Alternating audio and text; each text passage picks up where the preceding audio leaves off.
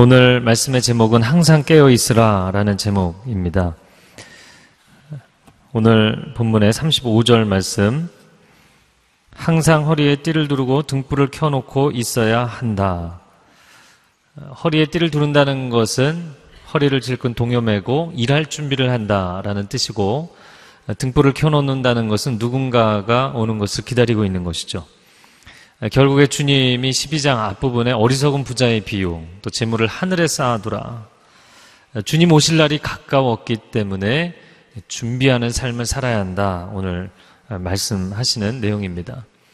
제가 이 본문으로 인생의 준비에 대한 메시지를 준비하면서 어, 벤자민 프랭클린이 이야기한 준비에 관한 아주 명언을 한 가지 보게 되었습니다. 그것은 무엇이냐면 준비에 실패하는 자는 실패를 준비하게 되는 것이다.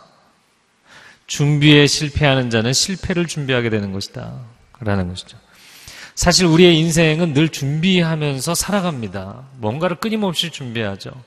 학창 시절에는 대학 입시 준비를 하고 또 대학 시절에는 입사 면접을 준비하고 어, 또 가정을 이루고 살아가면서는 우리 가정의 더 나은 내일을 위해서 준비하고 또 자녀들을 키우면서 자녀 학자금, 결혼자금 준비하고 늘 준비하는 인생을 삽니다.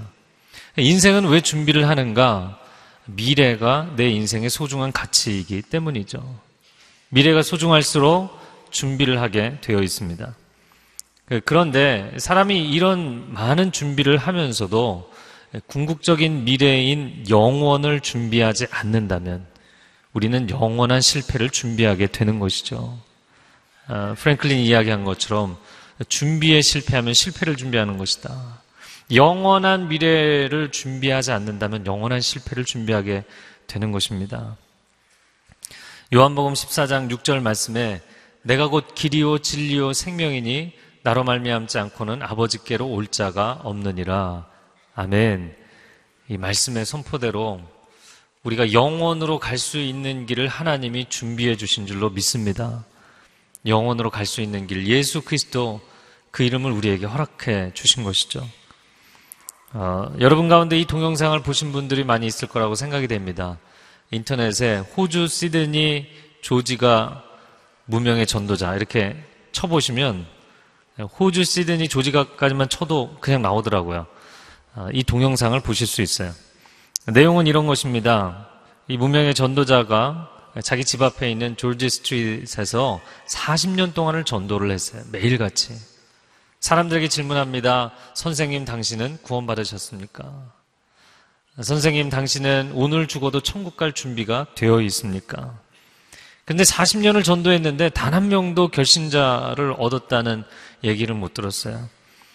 그런데 지구 반대편에 영국 런던에서 목회를 하던 한 목사님이 예배를 마치고 한 예배에 참석했던 참석자가 간증하고 싶다고.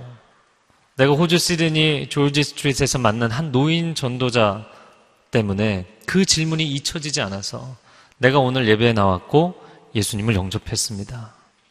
어, 이 목사님이 영국에서도 그런 간증자를 만나고 미국에서 여러 차례 집회를 하면서도 그런 간증자들을 만나게 됐어요. 영국의 유명한 캐직 사경회라는 부흥회에서도 그런 사람들을 만났어요. 인도에 가서 집회를 하는데 인도 사람 중에도 그런 사람을 만났어요. 내가 오래전 외교관 생활을 할 때 그 조지가에서 만난 전도자의 그 질문이 마음에 잊혀지지 않아서. 어, 그래서 이 목사님이 호주 시드니에 가서 사역을 하게 된 날이 있었는데 이 노인 전도자를 찾게 되죠. 이 제너라는 사람이었어요. 그래서 그를 만나서 당신의 40년의 수고가 헛되지 않았습니다.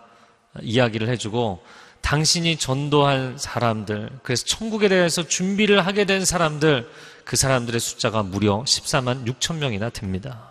이야기를 해주죠.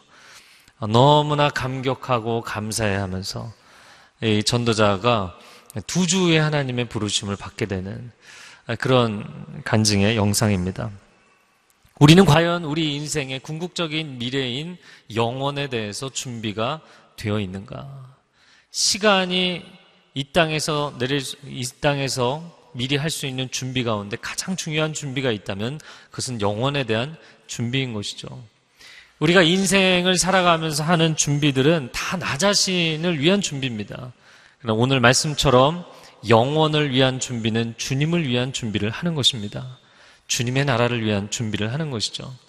또한 이 땅에 우리의 인생을 위한 준비들은 일정 기간을 놓고 준비하는 것입니다. 그것이 뭐 결혼에 대한 준비든 자녀 뭐 학자금에 대한 준비든 일정 기간 하는 것이에요. 그러나 영원에 대한 준비는 늘 되어 있어야 하는 것입니다. 항상 오늘 본문에도 항상 허리에 띠를, 두르고 준비하고 있으라 말씀하잖아요. 예, 왜 그러면 영원에 대한 준비는 항상 해야 되는가? 그 영원이 우리의 인생에 언제 개입할지 알지 못하기 때문이에요. 언제 주님 오실지, 언제 주님 나를 찾으실지 모르기 때문이죠. 아, 제가 아는 한 장로님은 이식수술 전문가세요. 24시간 대기를 하고 계셔야 되는 거예요. 병원에서 연락이 오면 바로 병원으로 달려가셔야 돼요. 늘 대기 상태, 준비 상태의 삶을 사시는 것이죠. 목회자들도 마찬가지입니다. 아, 장래가 언제 날지 모르기 때문에 언제든지 장래가 나면 달려가게 됩니다. 또 미리 얘기가 안 됐지만 현장에서 또 성도님들 만났는데 설교를 부탁받을 때도 있어요. 아, 그러면 제가 설교가 준비가 안 돼 있습니다. 이렇게 얘기할 수 없는 거예요. 네. 그렇다고 그냥 막 시키시면 안 돼요. 설교를 늘 준비하고 있어야 돼요. 하나님의 말씀이 늘 그 자리에 있고 그 말씀을 증거하는 삶입니다. 어제 많은 목회자들과 장로님들, 권사님들이 논산에 진중 세례식을 하러 갔어요. 수천 명 장병들 세례를 줬어요. 막 팔이 떨어지는 정도로 계속 세례를 줬어요. 아, 그런데 군대에서는 5분 대기조라는 게 있습니다. 준 전시 상황이 되면 장병들이 밤에 잠을 잘 때도 취침을 할 때도 군복을 벗지 않고 군화를 벗지 않고 잠을 자는 거예요. 소집 명령이 떨어지면 5분 안에 집합을 해야 되기 때문에 오늘 말씀 가운데 항상 준비하고 있어라. 항상 깨어 있으라 말씀합니다. 과연 우리는 그런 준비된 삶을 살아가고 있는 것인가? 주인이 결혼잔치에 가서 언제 올지 모른다. 한밤중에 올지 새벽에 올지 모른다. 이 유태인들은 결혼식 피로연을 밤에 합니다.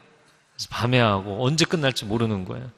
그리고 짧게는 4일, 길게는 일주일씩 피로연을 하기 때문에 어느 날 올지도 모르는 거예요. 그래서 그 주인을 기다려야 되는 종들은 뭐 나름대로 불침번을 서든지 아니면 뭐 다 깨있든지 준비를 하고 있어야 되는 것이죠.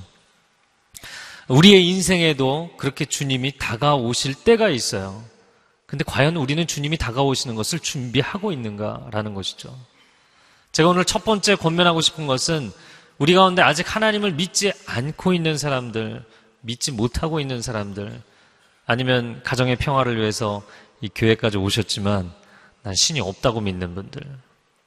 저는 어, 교회를 다니지 않고 또 하나님 알지 못하는 분들 만나면 항상 이걸 질문합니다. 신이 존재한다고 믿습니까? 신 존재에 관한 믿음은 세 가지입니다. 유신론, 무신론, 불가지론. 신이 존재한다고 믿는 사람, 신이 존재하지 않는다고 믿는 사람, 신 존재에 관해서는 인간이 알 수 없다는 불가지론자.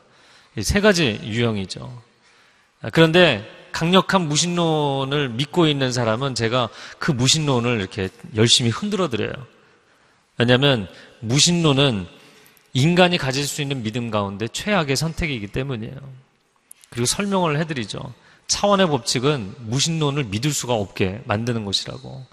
1차원의 점이나 직선이 2차원의 면에 포함되어 있고 2차원의 면이 3차원의 공간에 포함되어 있어요. 근데 이 차원의 법칙은 아주 단순한 것인데 저 차원은 자기 세계의 바운더리가 딱 거기까지기 때문에 자기 차원보다 높은 고차원에 자기 마음대로 들락날락 할 수가 없어요. 그러나 고차원은 저차원이 자기 차원 안에 포함되어 있기 때문에 언제든지 개입이 가능해요. 성경은 우리에게 항상 우리가 하나님께 다가가는 것이 아니라 하나님이 우리에게 다가오신다고 되어 있어요. 차원의 법칙으로 이야기하자면 정확한 것입니다. 매우 정확한 것이에요. 그런데 이 차원의 법칙으로만 놓고 봤을 때 무신론은 뭐와 똑같은 것이냐면 쉽게 설명하자면 우물 안에 개구리라는 표현을 쓰잖아요. 우물 안에 개구리라는 표현 자체는 우물 밖에 나가본 적이 없다는 거죠. 근데 우물 밖에 나가본 적이 없는 존재가 우물 밖에 인간이 존재하지 않는다고 주장을 하는 거야. 나가본 적이 없는데. 그래서 유신론보다 무신론이 더 강력한 믿음이에요. 굉장히 강력한 믿음이에요. 어떻게 그런 믿음을 가질 수 있는지 몰라요. 불가지로는 정직한 것입니다. 그리고 유신론자들은 신 존재를 체험했기 때문에 믿는 것입니다. 그러나 무신론은 그 세계를 알지도 못하면서 없다고 주장하는 거예요. 그 최악의 선택이죠. 그래서 제가 그 무신론을 열심히 흔들어 드립니다. 대부분 포기하세요. 그리고 한 가지 권면을 합니다. 기도하시는데 하나님 정말 당신이 살아계시다면 내 인생에 당신이 살아있다는 걸 알게 해주십시오. 내 인생에 찾아와 주십시오. 하나님이 당신의 인생에 다가오신다면 문을 열어드리라고 거절하지 말고 그렇게 권면을 해드려요. 아, 우리 가운데 아직 믿음의 준비가 안 돼 있는 분들 영원을 향해서 준비할 수 있는 결단이 있기를 바랍니다. 아, 사실 미래는 준비하는 사람들의 것입니다. 내 인생, 이 땅에서 살아가는 인생도 마찬가지죠. 제가 청년 사역을 할 때 청년들이 다 뭐 결혼하고 싶어 합니다. 그런데 말은 결혼하고 싶다고 하지만 세 가지 유형이 있는 것 같아요. 첫 번째 유형의 사람들은 너무 절박한 게 티가 나요. 그래서 급구 이렇게 써놓고 다니는 거예요, 급구. 급구를 넘어서서 세일 이렇게 써놓고 다니는 사람도 있어요. 그럼 제가 절대 그러고 다니지 마라. 아, 이거는 안 좋은 거예요. 이거는 인생의 미래에 대한 준비가 아닙니다. 왜냐면 내가 존귀한 사람이 존귀한 사람을 만나게 돼 있어요. 두 번째 유형의 사람은 포기라고 써놓고 다니는 사람들이에요. 예, 절대로 그것도 잘못된 것입니다. 뭐냐면 뭐 옷 입는 것도 그냥 막 입고 말하는 것도 막 하고 누군가를 기다린다는 사인이 하나도 없는 속으로는 간절히 원해요. 그러나 겉으로는 뭐, 뭐, 그만 포기한 거지. 이러고 사는 것도 매우 잘못된 거예요. 세 번째 유형의 사람은 행복한 긴장 상태에 있는 사람입니다. 누군가를 기다리고 있는 상태. 내가 누군가를 기다리고 있습니다. 긴장감이 있는데, 그러나 마음 가운데는 하나님이 나와 함께 하신다는 행복함도 있어요. 할렐루야. 그래서 우리의 신앙생활은 이 땅에서 열심히 살아가면서 하나님이 언제든지 내게 찾아오실 수 있다는 건강한 긴장 상태를 유지하는 신앙생활이 되기를 바랍니다. 두 가지를 권면하고 싶어요. 첫 번째는 나는 주님의 음성을 들을 준비를 하고 살아가는가. 사무엘이 첫 번째 주의 음성을 들을 때 이런 고백을 하죠. 말씀하옵소서 주의 종이 듣겠나이다. 사람들이 다 하나님의 음성 듣고 싶다고 이야기합니다. 근데 문제는 뭐냐면 정작 듣고 나서 어 사실 그건 내가 원하는 게 아닌데. 순종할 마음은 없고 듣고 싶기는 해요. 그래서 QT를 하면서도 그날 되어질 일이 말씀 가운데 미리 준비를 시켜주시기도 하고 하거든요. 그러니까 QT를 하면서 막 재밌기도 하고 유익이 되기도 하는데 한편으로는 막 호기심이 생기는 거예요. 그래서 어떤 분은 QT를 하면서 다음날 무슨 일이 있을까 이렇게 미리 컨닝을 해보는 거예요. 이런 식의 신앙생활. 여러분, 신앙은 영적인 호기심이 아니라 헌신에 대한 결단이에요. 내가 하나님의 음성 한번 들어보고 싶습니다. 라고 얘기는 하지만 들어보고 나서 순종할지는 결정하겠습니다. 그럼 굉장히 어려워지게 돼 있어요. 오늘 말씀의 마지막 48절에 많이 받은 사람에게 많은 것을 요구하실 것이다. 라고 말씀하고 있잖아요. 오늘날 이 시대가 그래서 이제 힘든 것이죠. 여러분, 하나님의 음성은 순종을 결단한 사람만이 제대로 들을 수 있는 거예요. 제 부부간에 그런 일이 참 많은 것 같습니다. 남편이 출근하려고 하는데 아내 얼굴이 굉장히 수심에 가득해요. 남편이 질문합니다. 도대체 왜 그러냐고. 얘기를 빨리 해보라고. 근데 아내는 얘기하죠. 고개를 돌리면서 아무것도 아니에요. 아무것도. 여인의 nothing means everything. 네. 여인이 아무것도 아니라고 얘기할 때는 어마어마한 얘기가 있어서 지금 할 수가 없다. 그런 얘기예요. 진짜 말이 없다, 할 말이 없다는 게 아니라. 어, 그런데 막 다그쳐서 얘기를 하라고 합니다. 그러면 이제 조금 털어놨는데 남편은 그렇게 얘기하는 거죠. 뭐 별거 아니네. 그러고 사라져 버리는 거예요. 여러분, 사람의 말도 들을 준비를 하지 않고서는 그 사람의 말이 제대로 안 들리게 돼 있어요. 하물며 사람의 말도 그런데 하나님의 음성을 들을 준비를 하지 않고 살아가는 삶을 살면 안 된다는 거예요. 우리는 세상 사람들의 말은 너무나 들을 준비를 열심히 하는데 하나님의 음성을 들을 준비를 하지 않고 사는 거예요. 누가복음 1장의 제사장 사가랴는 평생을 아들 달라고 기도했는데 정작 천사가 나타나서 아들 주겠다고 하니까 그 응답을 받아들일 준비가 안 돼 있었어요. 이런 기도 생활한다면 얼마나 허무하겠습니까? 우리가 눈 감으면 믿음이 충만한데 눈 뜨고 나면 믿음이 다 사라져요. 내가 믿었다고 얘기한 정말 믿은 것입니까? 정말 그분이 역사하실 것을 내가 준비하고 있는 것인가요? 그런데 정반대로 아들을 가지리라고는 상상조차 하지 못했던 처녀 마리아는 너가 하나님의 아들을 갖게 될 것이다. 그 음성에 순종할 준비가 돼 있었어요. 여러분, 주일 예배뿐만 아니라 여러분의 삶의 자리에서도 늘 하나님의 음성을 들을 준비를 하는 삶이 되기를 축복합니다. 두 번째는 당신은 주님 일을 섬길 준비를 하고 사는가? 아, 저는 전에도 한번 나눈 것 같은데요. 제가 계획을 세우고 스케줄을 짜면 그대로 지키며 사는 것을 지상과제로 생각하고 살았어요. 그래서 이거를 열심히 하다 보니까 대학생 때는 5분 단위로 끊어서 살았어요. 그래서 5분이면 굉장히 많은 걸 할 수 있거든요. 성경 한 장 읽고 기도할 수 있는 시간이고, 어, 이메일 몇 통 이렇게 보고 답을 할 수 있는 시간이고, 굉장히 5분이면 중요한 시간이에요. 그래서 그렇게 스케줄을 짜서 살다 보니까 누가 약속하지 않은 사람이 갑자기 뭐 나타난다거나 아, 약속한 시간보다 뭐 시간을 길게 쓴다거나 그러면 부담스러운 거예요. 근데 제가 그렇게 살다 보니까 내 인생에는 질서가 있는지 모르겠지만 상당히 문제가 많이 생기더라고요. 일단 인간미가 없고요. 그리고 또 한 가지 더 큰 문제는 영적으로도 심각하더라고요. 어느 날 보니까 내 스케줄에 하나님 스케줄이 없는데 하나님이 스케줄 없는데 나타나시면 어 하나님 좀 기다리시라고 내일 오시든지 문 밖에 계시라고. 내가 주님을 위한 인생을 산다고 그렇게 얘기해 놓고 이건 다 거짓말인 거예요. 내 계획을 이루며 사는 거지 하나님 계획을 이루며 사는 게 아니더라고요. 제 인생의 방식을 바꾸기 시작했어요. 너 지금 계획이 없지만 그 친구 가서 도와주고 네가 그 친구를 돌봐줘라. 그럼 순종하는 거예요. 너 하던 일 다 내려놓고 기도방에 들어가서 기도해라. 그럼 순종하는 거예요. 그런데 하나님께서 말씀하시는 것을 내 계획에는 없지만 순종하기 시작하니까 정말 소름이 돋을 정도로 하나님의 기적을 체험하기 시작했어요. 그건 하나님이 시키시는 일을 하니까 하나님의 방식대로 하나님의 뜻이 이루어지는 삶을 살아가기 시작하는 거예요. 내 계획을 이루는 것이 아니라. 저는 그래서 스케줄 점검을 하루에 두 번 합니다.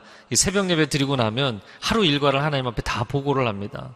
그러면 하나님께서 어디 가서는 어느 본문으로 무슨 메시지를 하고 누구를 만나면 어떻게 대하고 무슨 일은 어떻게 하고 이렇게 아침에 알려주시면 다 이렇게 받아 적기 해요.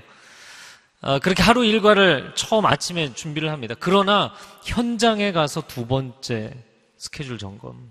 하나님이 수시로 말씀하시는 건 하나님은 언제든지 말씀하실 수 있어요. 그럼 저는 언제든지 순종해야 돼요. 시간의 주인은 내가 아니라 하나님이시기 때문입니다. 그래서 주님이 저에게 말씀하시는 거예요. 나는 너가 질서 있는 인생을 살기를 원하는 것이 아니라 내게 순종하는 인생을 살기 원한다. 나는 너가 너의 계획을 이루는 인생이 아니라 내 계획을 이루어내는 인생을 살기를 원한다. 차분하게 모든 걸 질서정연하게 사는 것보다 내가 시키는 일을 통해서 가슴 벅찬 감동을 체험하는 인생이 되기를 원한다. 아멘. 여러분, 여름 계획을 세우셨습니까? 아우니치 계획은 세우셨습니까? 대답을 하시는 분들이 없어요. 그래서 내 계획 가운데 없을지라도 고민하고 기도해 보세요. 아, 내 계획에 없을지라도 주님 말씀하시면 언제, 언제든지 순종할 수 있는 거예요. 아, 저는 크리스찬의 삶을 생각하면서 공생애다. 저를 한번 따라해 보시겠어요? 우리는 모두 공생애를 살고 있다. 제가 이걸 언제 이런 생각을 하게 됐냐면, 아, 목사님이 그렇게 바빠서 개인적인 시간이 있으세요? 그래서 제가 생각해 보니까 거의 없는 것 같아요. 사생활이 없는 공생애를 살고 있더라고요. 그래서 아 저는 공생애를 살고 있습니다. 언젠가부터 이런 얘기를 하기 시작했어요. 그런데 크리스찬들도 다 마찬가지입니다. 여러분도 공생애를 살고 있어요. 크리스찬이란 이름 자체가 예수 그리스도라는 이름을 담지하고 살아가는 거예요. 여러분이 어떤 말을 하고 사람들을 어떻게 대하고 일터에서 어떻게 일을 하는지에 따라서 여러분을 통해서 예수 그리스도가 증거되는 것입니다. 우리는 예수님을 모시고 살아가는 인생들인 줄로 믿습니다. 예수 그리스도를 증거하는 인생을 사는 것이고 예수 그리스도의 의전을 담당한 의전 담당 비서관으로 사는 거예요. 그런데 자기 네임카드에 명함에 나 예수 그리스도의 비서관 이렇게 써놓고서 주님이 부르시는데 어, 제 스케줄에 없습니다. 이렇게 얘기할 수 있나요? 이건 잘못된 삶이라는 거예요. 오늘 본문의 39절에 말씀합니다. 만약 집에 도둑이 언제 될지 알았더라면 집주인은 도둑이 집에 들어오지 못하게 할 것이다. 너희도 준비하고 있어야 한다. 인자가 생각지도 않은 때 올 것이다. 그럼 왜 주인 이야기를 하다가 갑자기 도둑 이야기로 바뀌었을까요? 데살로니가 전서 5장 2절과 6절 말씀 같이 읽어보겠습니다. 시작.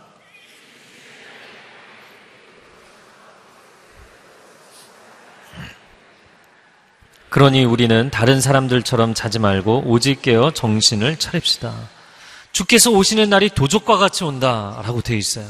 준비되어 있지 않은 사람에게는 도적과 같이 오는 거예요. 그래서 깨어 있어야 된다. 여러분, 새벽을 깨우는 성도가 되기를 바랍니다. 아멘 하신 분들은 새벽을 나오시기 바랍니다. 아침 첫 시간을 깨우세요. 도시 문명의 패턴대로 살지 마시고 창조의 패턴대로 사세요. 아, 그런데 이 아침 첫 시간을 깨우는 것이 우리에게 얼마나 큰 축복인지 몰라요. 큐티하고 여러분 부서에 나가서도 그냥 내 일을 하겠다 이렇게 하는 게 과연 얼마나 좋은 직장인으로서의 삶인지 모르겠어요. 사실 뭐 인권도 중요하고 노동자의 권리도 중요하죠. 제가 있던 캐나다에서는 그 청년들 일하는 얘기 들어보니까 그러더라고요. 자기 그 job list가 있어요. 그래 책상 앞에 붙여놓는 거예요. 자기 해야 될 일 목록. 사장님이 와서 어 이거 좀 해주세요 이렇게 주면 연필을 딱 꺼내갖고 job list를 쭉 훑어보고 없는데요. 그러면 안 해도 된대요. 그래서 참 놀라운 세상이다 이곳은. 한국은 전혀 다르죠. 너무 무질서한 것도 문제가 있겠지만 저는 크리스천의 삶을 생각하면서 항상 그분을 섬길 준비를 하고 있는 삶이라고 생각이 돼요. 여러분, 저를 한번 따라해 보시겠어요? 나는 하나님 나라의 에이전트입니다. 에이전트라는 말은 사실은 대리인이라는 뜻이거든요. 그래서 뭐 첩보 영화에 보면 요원들 에이전트라고 이야기하는데 뭐 CIA 에이전트. 그러면 에이전트라는 말 자체는 그 일을 대행하는 거예요. 여러분, 우리는 하나님의 나라를 증거하기 위해서 이 땅에 파송을 받은 대리인들입니다. 만약에 우리가 어떤 회사를 다니는데 해외 지사에 파견 근무를 하고 있어요. 근데 본부에서 전화가 온 거예요. 사장님이 전화가 왔어요. 아, 내가 거기 출장을 가겠다고. 그런데 쭉 자기 스케줄 보고 아, 스케줄이 너무 꽉 차 있어서 오지 마세요. 라고 이야기를 한다면 이게 말이 되냐고요. 그럼 말이 안 되는 거잖아요. 왜 반응들이 없으세요? 우리는 이 땅에 그런 지사 생활을 하고 있잖아요. 이 땅에서 각자의 지사에서 살고 있으면서 하나님이 우리에게 말씀하시는데 어 제 스케줄이 없습니다. 오지 마십시오. 이건 말이 안 되는 거예요. 우리는 항상 삶을 살아가면서 예수님이 말씀하시면 의전할 준비를 하면서 살아가는 것입니다. 직장에는 휴가가 있지만 신앙에는 휴가가 없습니다. 네, 저를 미워하지 마세요. 그래서 휴가 가시고 뭐 어디 여행 가셔도 크리스찬으로 살아가는 것에는 휴가가 없어요. 일에는 휴가가 있지만 신앙에는 휴가가 없습니다. 자, 오늘 본문의 두 번째 부분을 보면 41절에 베드로가 질문합니다. 주여 이 비유를 저희에게 하신 것입니까? 아니면 모든 사람에게 하신 것입니까? 42절에 대답하십니다. 누가 신실하고 지혜로운 종이겠느냐? 주인이 자기 종들을 맡기고 제때 양식을 나눠줄 일꾼이 누구겠느냐. 주님 이게 제자들한테 하신 말씀입니까? 아니면 무리들에게 하신 말씀입니까? 주님이 누가 신실하고 지혜로운 종이겠느냐라고 반문을 하셨어요. 그런데 42절의 종과 37절의 종은 다른 헬라어 단어입니다. 그래서 이 앞부분에 나오는 종들은 둘로스라고 표현이 되어 있는 일을 시키면 그냥 일을 하는 그런 개념의 종입니다. 그런데 42절에 나오는 신실하고 지혜로운 종은 오이코노모스라는 청직이라는 뜻이에요. 청직이. 완전히 다른 단어예요. 아, 사실 크리스찬들은 모두 청지기적인 삶을 살아가는 것이죠. 우리의 재물, 우리의 시간, 건강, 재능, 그리고 인간관계, 삶의 모든 환경들 하나님이 우리에게 맡겨주신 것이죠. 그럼 과연 우리는 청지기의 삶을 살아가고 있는가? 아, 제가 캐나다에서 한인들 가운데 호텔 비즈니스를 하면서 로키산맥 한가, 한가운데 또 가는 길에 호텔업을 하면서 매니저를 세워놓고 본인은 이제 밴쿠버에 나와서 사시는 거예요. 그러면 거의 대부분의 매니저들이 자기가 주인 행세를 해요. 현금 막 착복하고 놀러 다니고 제대로 일 돌보지 않고 사람들이 왜 매니저를 세워놓으면 매니저들이 내가 청직이라고 생각하지 않고 내가 주인 행세를 하려고 할까요? 근데 우리도 우리의 인생에서 그럴 때가 너무나 많다는 거예요. 그럼 청지기는 어떤 삶을 살아야 되는가? 첫 번째는 오늘 본문에 말씀하는 것처럼 신실함입니다. 신실함. 저를 한번 따라해 보시겠어요? 신실함. 네, 이 신실함이라는 단어는 충성이라는 단어로도 번역이 됩니다. 고린도전서 4장 2절 말씀에 그리고 맡은 자들에게 구할 것은 충성이니라. 개혁 성경에서는 충성, 우리말 버전에서는 신실함이라고 번역되어 있더라고요. 신실한 자가 충성을 다하는 것이죠. 두 번째 필요한 것이 있는데 청지기의 삶에는 지혜가 필요합니다. 둘로스라는 종은 그냥 시키는 일을 하는 것일 뿐이죠. 심부름꾼 정도지만 이 청지기의 삶은 주인이 맡겨놓은 큰 규모의 일들을 재량을 가지고 지혜롭게 계획을 세워서 해나가는 것이에요. 우리에게는 이런 하늘의 지혜가 필요합니다. 세 번째는 사람들을 돌봐야 합니다. 우리가 하나님께 일을 맡아서 하지만 일이 전부가 아니라 사람이 소중한 것이죠. 세상 사람들은 일 중심의 성향이냐, 사, 아니면 사람 중심의 성향이냐, 이런 이야기를 많이 합니다. 근 여러분은 일 중심인가요? 아니면 사람 중심인가요? 그 얘기 한번 나눠보시면 좋겠어요. 근데, 어, 하나님의 말씀을 보면서 또 예수 그리스도를 보면서 놀랍게 깨달은 것은 무엇이냐면 하나님의 일의 핵심은 사람이더라고요. 하나님께서 이 모든 일을 우리에게 부탁하시고 하나님이 이 역사를 주관하시는 이 모든 일을 하시는 이유는 결국에는 사람을 살리기 위해서입니다. 사람을 살리기 위해 사는 것이에요. 사람을 온전케 하기 위해 사는 것이에요. 그래서 여러분 가정에서 일터에서 믿음의 공동체 안에서 사람 살리는 일을 하시기를 주님의 이름으로 축복합니다.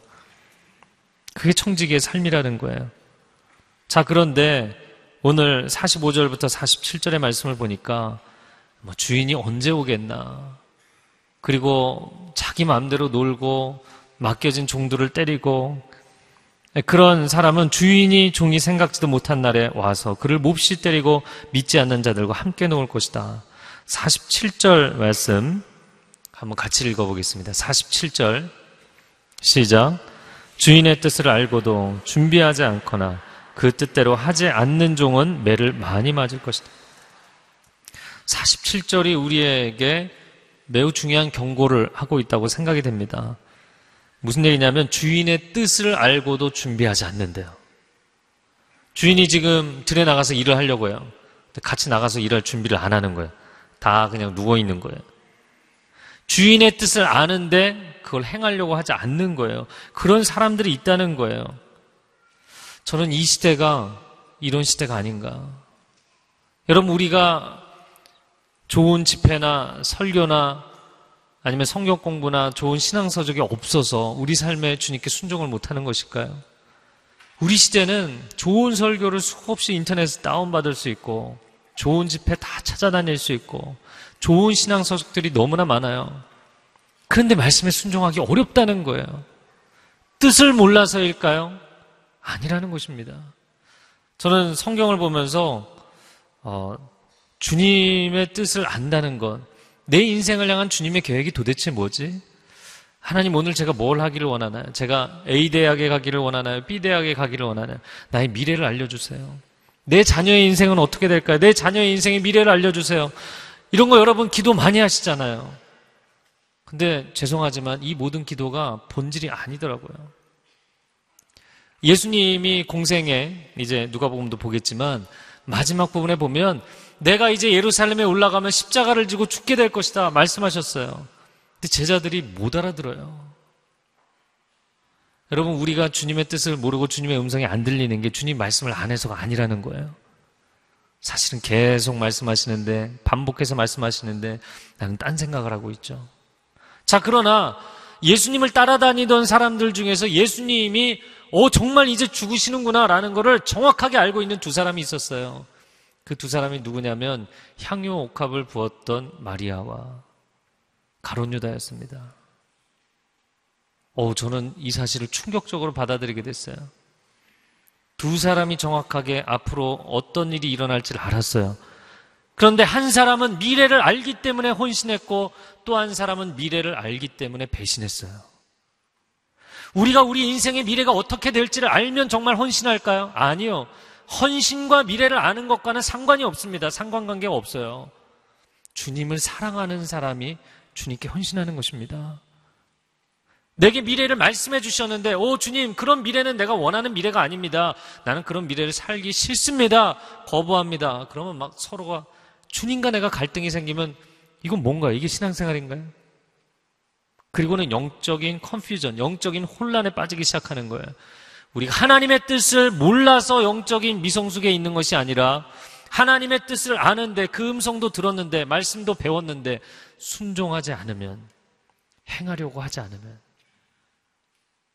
그러면 그 사람이 영적 혼란에 빠지게 되는 거예요. 신앙의 본질은 미래를 아는 것이 아니라 주님을 뜨겁게 사랑하는 것입니다. 여러분 주님을 뜨겁게 사랑하는 신앙생활이 되기를 주님의 이름으로 축복합니다. 아, 제가 이 본문의 말씀을 묵상하면서 하나님 나를 늘 깨어있게 하는 것은 무엇인가요? 아, 하나님께 질문하고 제 자신을 좀 점검해 봤어요. 아, 근데 참 감사한 것들을 묵상하게 됐어요. 제가 한 네 가지를 나누고 싶은데 여러분은 어떤지 한번 자기 자신을 점검해 보시기 바랍니다. 아, 첫 번째는 주님이 나를 찾아오신다는 기대감. 어제나 오늘이나 뭐 다 그런 날이지가 아니라 주님이 오늘도 나를 찾아오시고 주님이 오늘도 내게 말씀하시고 주님도 주님이 오늘 나를 사용하실 거라는 그런 기대감. 아, 그 기대감이 있는 게 얼마나 좋은지 모르겠어요. 아, 해외 정말 좋아하는 친구가 있는데 사랑하는 가족이 있는데 온다는 연락을 받으면 여름에 또 많이 오잖아요. 온다는 연락을 받으면 막 벌써부터 기대감이 있는 거예요. 같이 뭘 할까? 공항에 나가고 기쁨으로 나가서 밤새며 이야기를 하고 그런 기대감이 우리 가운데 있는가? 그러면 우리 영혼이 깨어 있을 줄로 믿습니다. 두 번째는 말씀과 성령의 영적인 공급이 나를 깨어나게 하더라고요. 엘리야가 갈멜산에서 놀라운 승리를 거두고 나서도 그 로뎀 나무 아래 주저앉아서 아, 나 죽고 싶습니다. 쓰러져 있잖아요. 하나님이 그를 깨우셔서 떡을 먹이시고 물을 마시우시고 그를 그렇게 두 번 회복시켜 주시니까 그 힘이 나서 하나님의 산 호렙으로 가죠. 어려서부터 들었던 말씀이지만 이 말씀을 들을 때 사람의 영혼은 살아납니다. 왜냐하면 하나님이 천지를 창조하시고 인간을 창조하실 때 말씀으로 창조하셨기 때문입니다. 그래서 사람은 영적 DNA가 말씀이기 때문에 말씀을 들으면 영혼이 살아나게 되고 깨어나게 돼 있어요. 또 한 가지는 기도하고 성령 충만하면 내 영혼이 깨어나고 살아납니다. 그래서 몸이 깨어나지 않아서 아침에 막 커피 드시는 분들 많잖아요. 그쵸? 할렐루야. 커피를 드시는 분들 많으신데 저는 사실 커피를 거의 안 마십니다. 예, 몸이 졸리면 졸아야 된다라고 생각하는 입장이기 때문에 그러나 새벽 기도를 하면요 영혼이 깨어나요. 몸은 깨어났는데 영혼은 깨어나지 않아서 주님이 뭐라고 말씀하시는지 주님이 뭘 원하시는지 아무런 영적 준비가 없이 인생을 산다면 커피 열 잔 마셔도 소용이 없는 거예요. 영혼이 깨어나지 않는 거예요. 근데 성령 충만하잖아요. 여러분이 잠이 들어도 영혼은 깨어 있어요. 홍콩 무술 영화의 무린 고수들이 자면서도 깨어 있는 저는 그게 영적으로도 똑같다고 봐요. 주님하고 아무 상관없이 세속적으로 사는 사람은 자면서도 세속적이에요. 그런데 영적으로 깨어있는 사람들은 자면서도 주님과 대화하고 기도하고 찬양하고 영적 전쟁을 치르고 할렐루야 드라마틱하고 뭐 얼마나 좋은지 몰라요. 세 번째 사명이 나를 깨어나게 하더라고요. 아, 이 때로는 하나님의 일을 감당한다는 것이 매우 부담스럽고 힘들 때도 있어요. 제가 캐나다에서 어떤 청년을 만나는데 아, 목사님은 일주일에 한 번 설교하지 않나요? 그러시더라고요. 할렐루야. 네, 저는 공생애를 살고 있어요. 그래서 그 정말 뭐 이번 주에는 하루에 이제 세네 시간 자면서 살았던 것 같아요. 열심히 열심히. 근데 예전에는 제가 주님을 인격적으로 만나지 못했을 때는 하루에 10시간을 자도 피곤한 거예요. 살고 싶지 않은 인생. 저는 그 잠을 많이 자던 그 시간으로 돌아가라 그러면 돌아가고 싶지 않아요. 아무런 꿈도 없고 비전도 없고 방향도 없는. 뭐 조그만 거 하나만 해도 마음의 불평과 원망과 만족이 없고 기쁨이 없는. 근데 지금은 너무너무 감사해요. 할렐루야. 사명이 있다는 게 주님이 내게 맡겨주신 일이 있다는 게 얼마나 감사합니까? 네 번째는 사랑이 나를 깨어나게 합니다.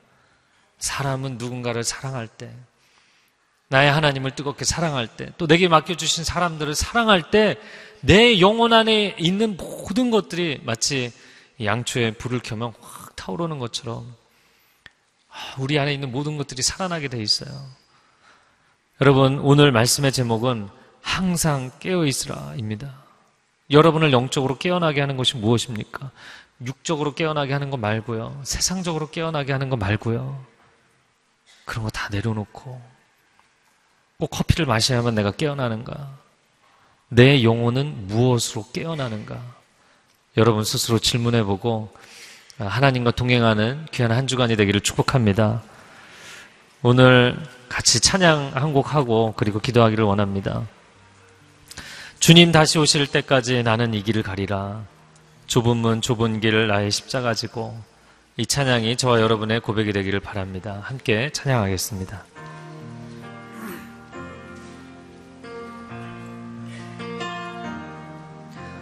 주님 다시 오실 때까지 나는 이 길을 가리라. 좁은 문 좁은 길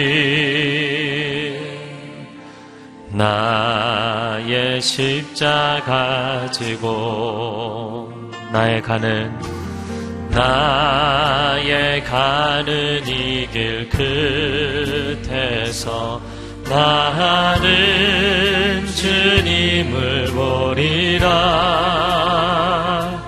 영광의 내 주님 나를 맞아주시리. 주님 다시 주님 다시 오실 때까지 나는 일어나 달려가리라. 주의 영광 온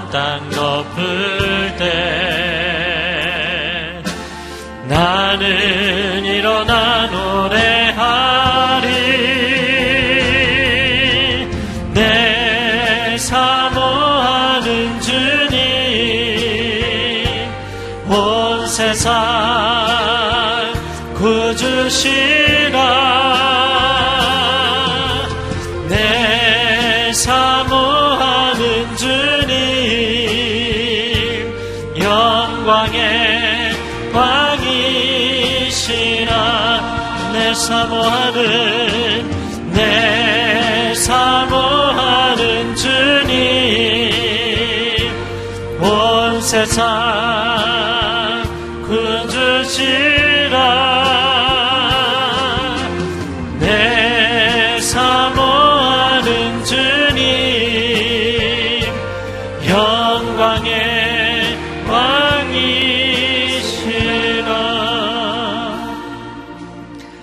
함께 기도하겠습니다.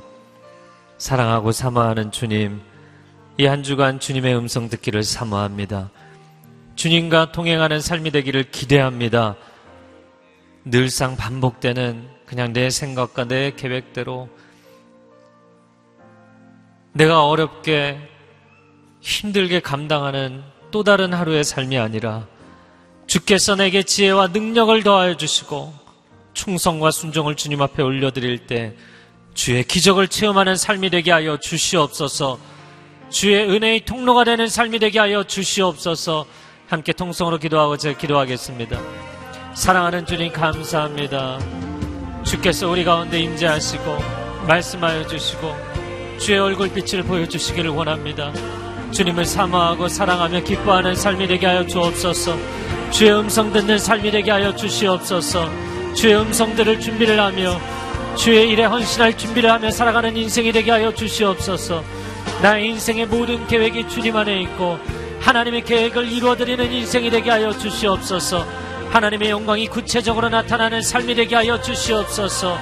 주께서 함께 하심이 나에게 증거가 되고 세상에 증거가 되고 사람들에게 증거가 되도록 주님 역사하여 주옵소서.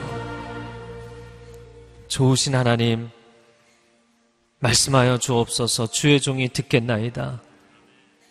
나의 생각에 가득 차서, 나의 계획에 가득 차서 살아가는 것이 아니라, 이제는 주의 음성을 듣고 주의 뜻을 이루어드리는 삶이 되게 하여 주옵소서 주님 다시 오시는 그날까지 우리는 공적인 삶을 살아갑니다. 내가 개인적인 자리에서 개인적인 일을 할지라도 우리는 모두 하나님 나라의 공인들로 살아가는 인생입니다. 그리스도의 이름에 영광을 나타내는 복된 삶이 되게 하여 주옵소서 예수 그리스도의 이름으로 기도합니다.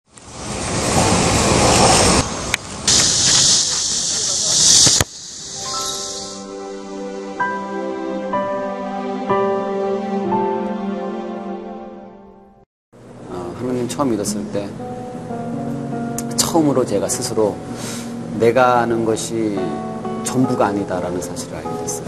내가 지금까지 알고 있는 것 외에 내가 모르는 것이 있구나. 그것을 처음으로 이제 하나님께서 살아계시는 것을 확인한 이후에 제가 깨닫게 됐고 네, 재빨리 이영표에게 좋아요. 이영표인데요. 네, 아, 좋습니다. 이영표 끊었습니다. 살려놓습니다.